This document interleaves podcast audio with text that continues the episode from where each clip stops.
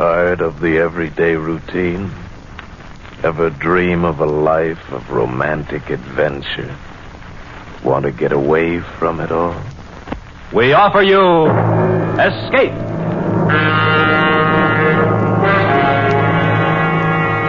Escape, designed to free you from the four walls of today for a half hour of high adventure. Tonight we escape to a lonely lighthouse off the steaming jungle coast of French Guiana and a nightmare world of terror and violence. As George Toudouze describes it in his hair raising tale, Three Skeleton Key.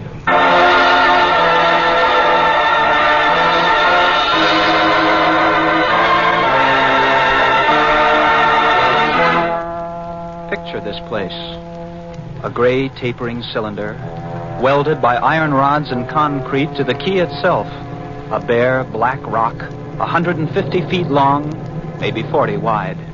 That's at low tide. At high tide, just the light, rising 110 feet straight up out of the ocean. And all about it, the churning water.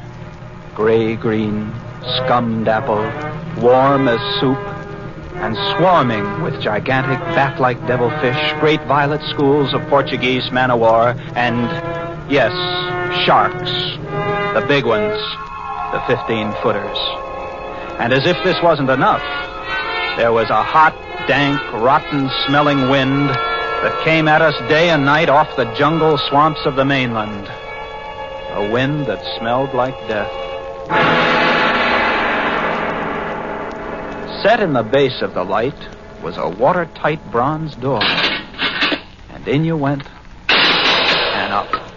Yes, up and up, and round and round, past the tanks of oil and the coils of rope, cases of wicks, racks of lanterns, sacks of spuds, and cartons and cans, and up and up and up, round and round. Over the light storeroom was the food storeroom. And over the food storeroom was the bunk room where the three of us slept. And over the bunk room was the living and cooking room. And over the living and cooking room was the light.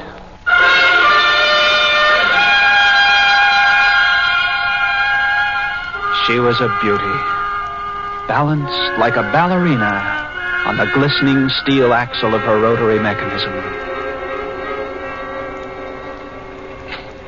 Night, you'd lie there on the stone deck of the gallery with the light revolving smoothly and quietly over your head, easing her bright white eye 360 degrees around the horizon. You'd lie there watching to see that the feeders kept working, that everything ran right. It wouldn't be bad. The other two fellows snoring in their sacks two levels down, You'd smoke your pipe to kill the stink of the wind, and it wouldn't be bad.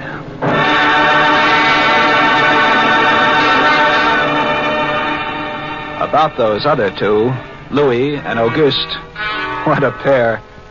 Louis, he was head man, was a big fellow from the Basque country, black beard, little hard black eyes, and a pair of arms that, I tell you, those arms were as big around as my legs. Yes, head man he was, and what word he let go was law. Silent fellow, and although I spent my first two weeks trying to strike up a real conversation, the most I could ever get out of him was. Oh, I took up this profession because I don't like people. They talk too much. It's quiet work, light tending. Let's keep it that way. You're getting to be as bad as Auguste.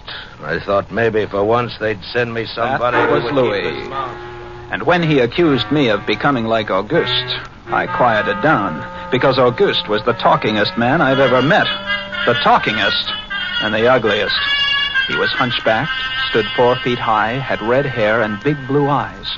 It seems he'd been an actor in Paris. Over 200 different productions, dear boy, at the Grand Guignol. Oh, but it was monstrous, horrible. The way we used to scare the audience, I, I was hated. Yes, yes, they used to throw things and hiss and bare their teeth at me. Finally, it got too bad. I couldn't stand it any longer. I gave up the theater. My nerves, you understand. Yes, gave it up completely. I really did. I couldn't. It all started one morning at 2:30. I was on watch, lying on the cool stone deck, pulling on my pipe, staring out at the blackness, the phosphorescent combers and the big yellow stars.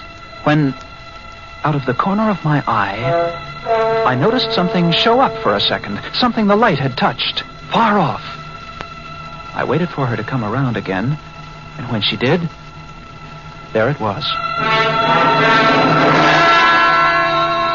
A three-master, a big one, about a half mile off, and coming down out of the north-northwest, coming straight for us. You must understand, our light was where it was for a very good reason.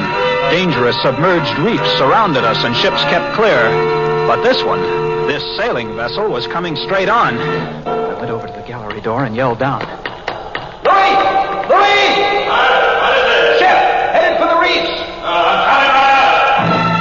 Had the glasses out now. I couldn't read her name, but I could see her quite plainly.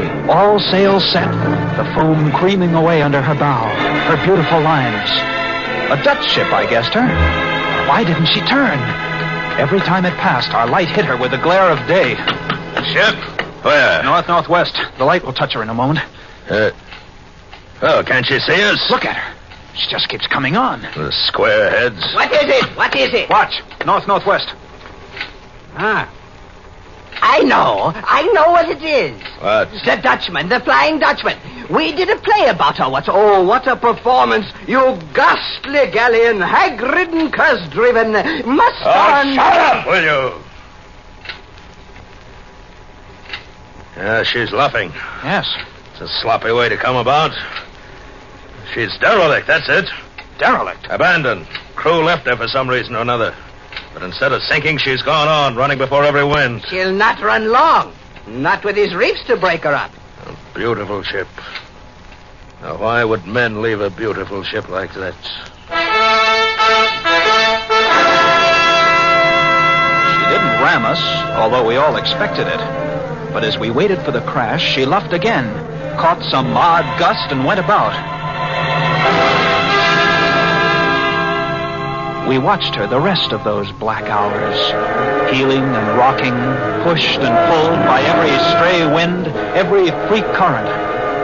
Watched her until the dawn came, till the sea turned from black to pearly gray. And on she came again, heading for us. We all had our glasses trained on her now. Auguste, you can kill the light. Right, Chief. She doesn't look so good by daylight. Think she'll ground this time? I say, do you think she'll ground this time? Uh, this is impossible. Absolutely impossible. What? Here, take my glasses. They're better than yours. All right. What is it, you're. I had to focus. And then. My breath froze in my throat. The decks were swarming with a dark brown carpet that looked like a gigantic fungus, but undulating. And on the masts and yards, the guys and all, were hundreds, no thousands, no millions. I don't know. An inestimable number of tremendous rats.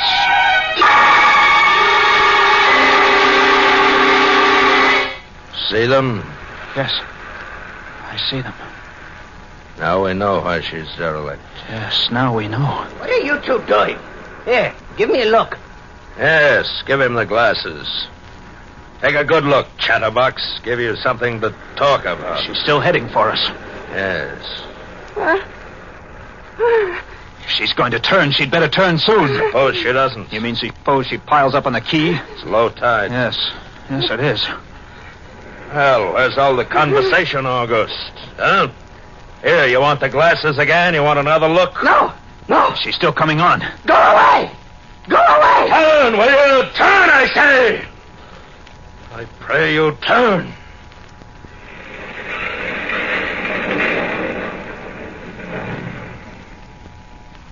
Cracked up. The rats. Look, on the water, like a carpet. They're swimming. Sure, they're swimming. Those are ship's rats. But they're swimming for the rocks. The door below. It's open. But, well, come on.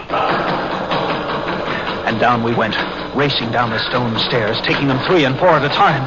Scared? You bet we were scared. Auguste, you get the windows. Maybe they can climb. We don't know. Right, Chief. But hurry. Hurry. Look.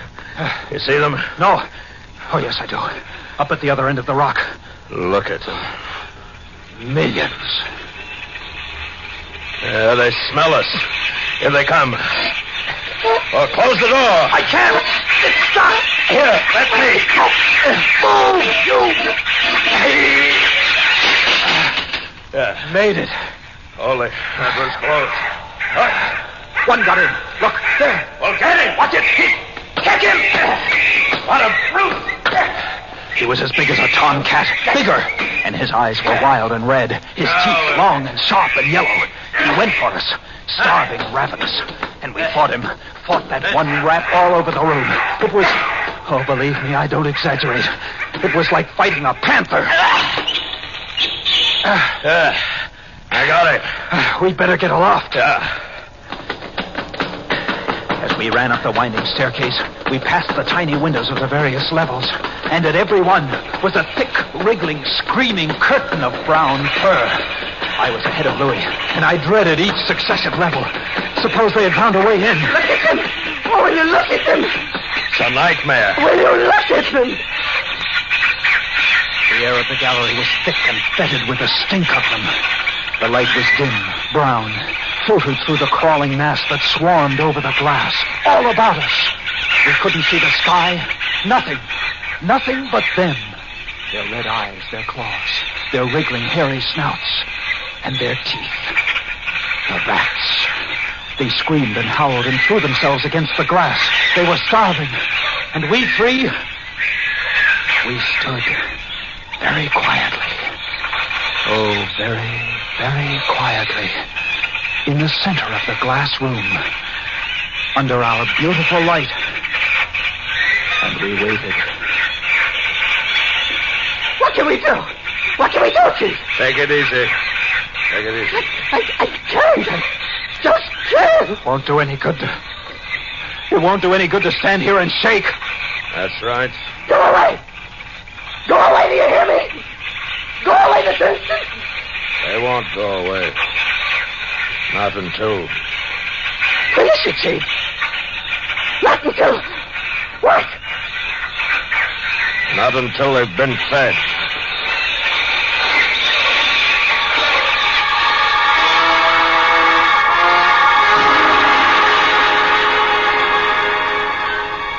You can take just so much horror, and then you get used to it. And they were interesting to watch, you know. They couldn't understand the glass. They could see us and they could rush at us, but that thin, invisible barrier held them off, stopped them. From time to time, we caught a glimpse of the rocks below. More rats down there, swarming brown velvet in the bright tropical sunlight. And then the tide began to rise.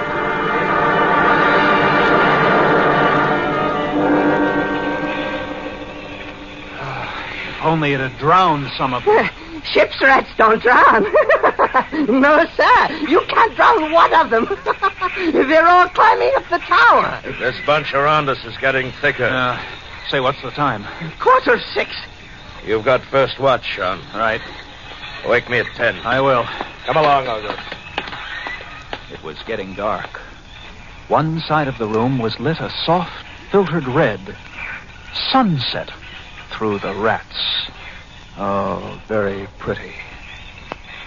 I set the wicks, checked my fuel, and then lit the lamp. It caught them, lit them in their gigantic wriggling web of pale, hairless bellies, twitching red tails, bright eyes. And then I started the rotary motor. The light drove them mad. As she swung slowly and smoothly about, she blinded them in the fierce stabbing bar of light, moving continually about, ever turning, ever touching, ever moving around and around. And they, twitching and shuddering, eyes flaming when they were struck by the light, the bright light moving.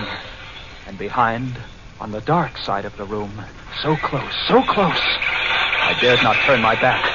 But you can't help turning your back when you're in a room made of glass. On the dark side of the room, you couldn't see them, but only their eyes. Thousands of points of blank red light, blinking and twinkling like the stars of hell. And when I came up into the gallery early the next morning, there stood Auguste, his back to me. He was bowing to the rats, waving his arms and oh, making a speech. dear, dear audience, I am going to play once again that magnificent role which made me the toast of the Paris theater. Prelotti, the evil genius of the medieval underworld. I am he who did guide the dark soul of. Marechal into the never I stood staring at him, horror struck. But he didn't notice me. The man had gone mad. He kept turning, telling his stories to all the rats, leaving no one out. Auguste! Auguste! Ah, another one, a late comer. Uh, Take a seat on the aisle, dear patron. Stop it, stop it. Gingeray, the blood-stained monster, was my partner in iniquity. He went on, bowing and scraping to the rats, his big blue eyes rolling and winking, children. his wild red hair waving about him. I grabbed him by the arms and slapped his face. He looked at me like a child, and then his face screwed up. He looked as though he were about to cry. Go below. Go on. Oh, very well then. Later, my dear audience, later. Matinee today. Sure, he was crazy. But I guess we all were. A few hours later, he came back up and caught Louis and me teasing the rats. Yes, sounds horrible. It was fun. We would get right up against the glass and make faces at them. It drove them crazy. They would scratch away, trying to get at our eyes. Louis was even cuter about it. He'd pull a piece of bread out of his pocket and press it against the glass. The rats would scramble into a solid ball, biting each other, clustering like grapes. From time to time, a whole knot of them would slip and fall the 110 feet to the surf below. Look, look at the sharks. They're eating them. Those sharks are our friends. Ah. Here, here, I'll get another bunch together. here, my beauties. Ah, that's it. Pile up. Kill each other, huh? ah, there they go. Auguste joined in, too. Very ingenious, Auguste. He learned that if he spread eagled himself against the glass, they'd bunch and bundle against his figure. Then he'd leap back. Look, my portrait in rats.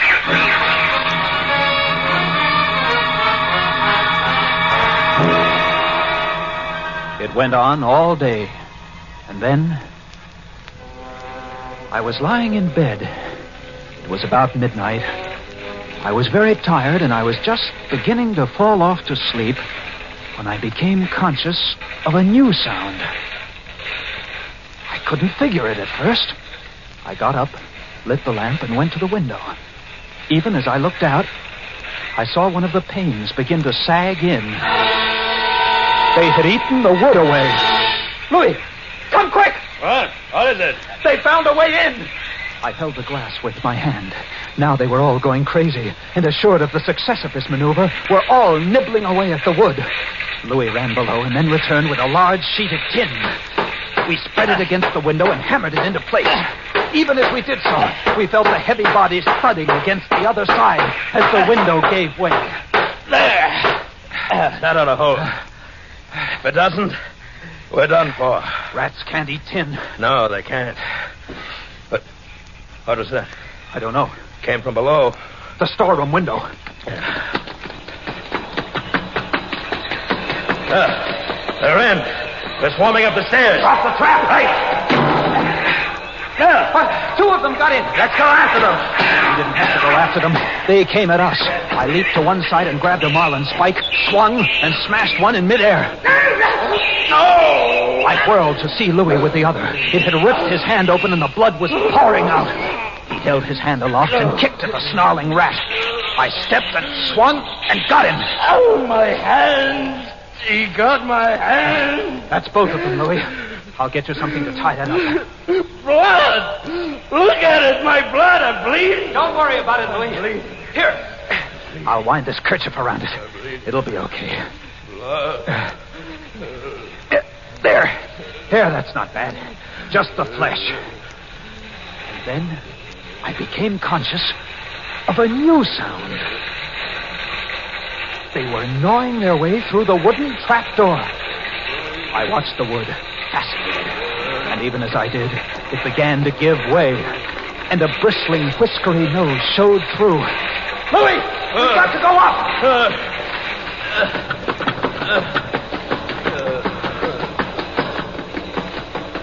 The next level was the living quarters and kitchen. I slammed the trap there, but it too was wood. Oh, my blood. What are we going to do? I don't know. They'll be through this one in a minute. To the gallery. The trap door in the gallery is metal. Good. Come on. We made it. We lay across the trapdoor, exhausted, while below us the rats took over the entire tower. I could hear them howling and fighting over our food supply, our water, our leather. And all about us, the others screamed and glared in at us, swayed in a tangled mass, hypnotized by the ever turning light. By morning, the air in the little room was horrible. Until now, we'd been getting air from the tower below. Now that was sealed off, and so was all our food and water. We lay exhausted, panting, waiting, waiting. And the hours crawled on. I was almost dozing from fatigue when I saw a sight that brought me to fast. Would you like to come in, my beauties? Would you? I hold the powers of life and death, and I can let you in, you know. Auguste was standing by the glass, and in one hand he held a big wrench. He was tapping the glass gently, not quite hard enough to break it. I eased myself to my feet, and slowly, very slowly, tiptoed toward him. All I had to do is tap just a little harder and. Uh, I found a coil of wire in the toolkit, and I trussed him up, fastened him to a stanchion in the center of the room. Louis was of no help. He lay on his side, looking at his bloody hand, weak and sick as a baby. So there I was, a lunatic and a coward for company. And all about, watching our little drama, the rats.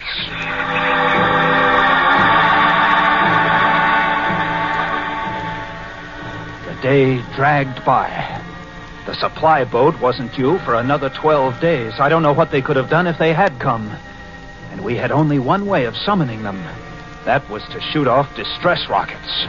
But the rockets were four floors below. And even if they'd been right there in the gallery, I couldn't have opened a window to fire them.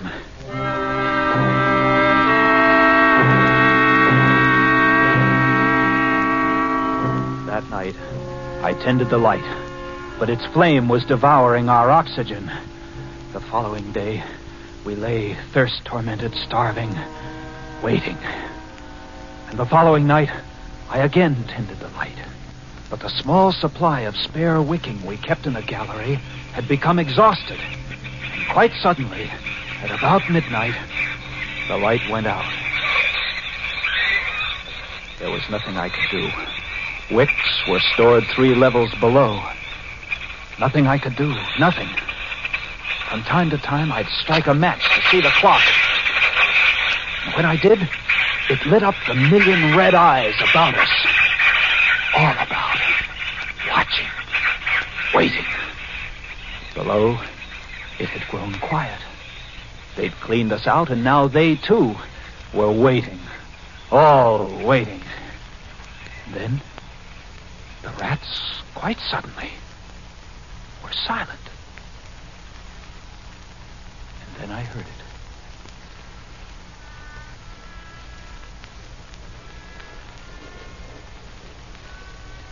And then I saw the sky and the stars.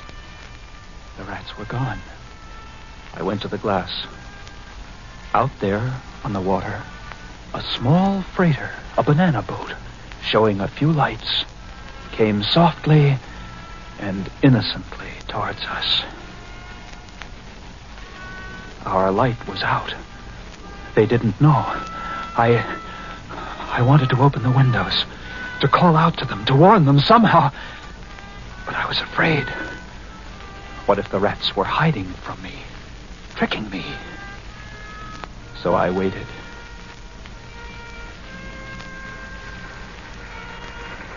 She grounded very softly on a reef not 200 yards from the key.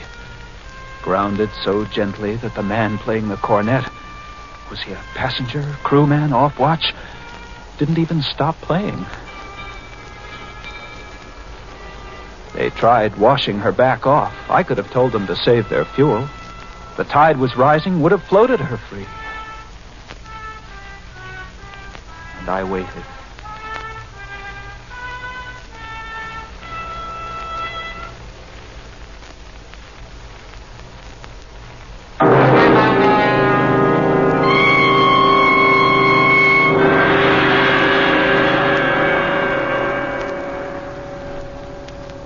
That's all.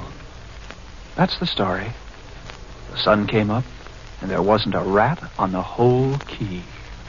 Every last one of that terrible army had left us, gone back to sea on their new ship. Auguste, insane asylum. He never recovered. And Louis? They took him into Cayenne where he died of blood poisoning from his bite. Yes, that's the whole of it. And if you'll excuse me now, I must go set my traps. no, no, mouse traps. No rats in this lighthouse. I should say not. Life in the lights isn't bad. But sometimes, when I see a strange vessel approaching, I get a little nervous. Sure. Somewhere on the seas, there's a little banana boat without a crew. That is, without a human crew.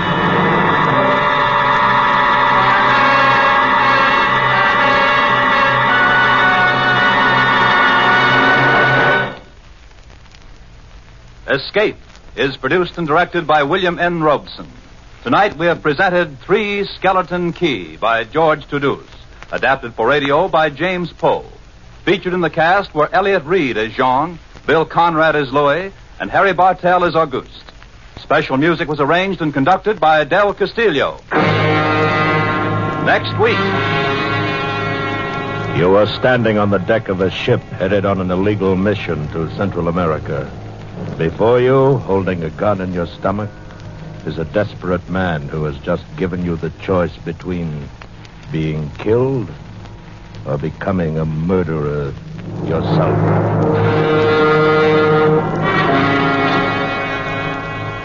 Next week, we escape with John and Gwen Bagni's exciting tale of a murderous trio of gun runners in Central America, Maracas. Goodbye then until the same time next week, when once again we offer you Escape.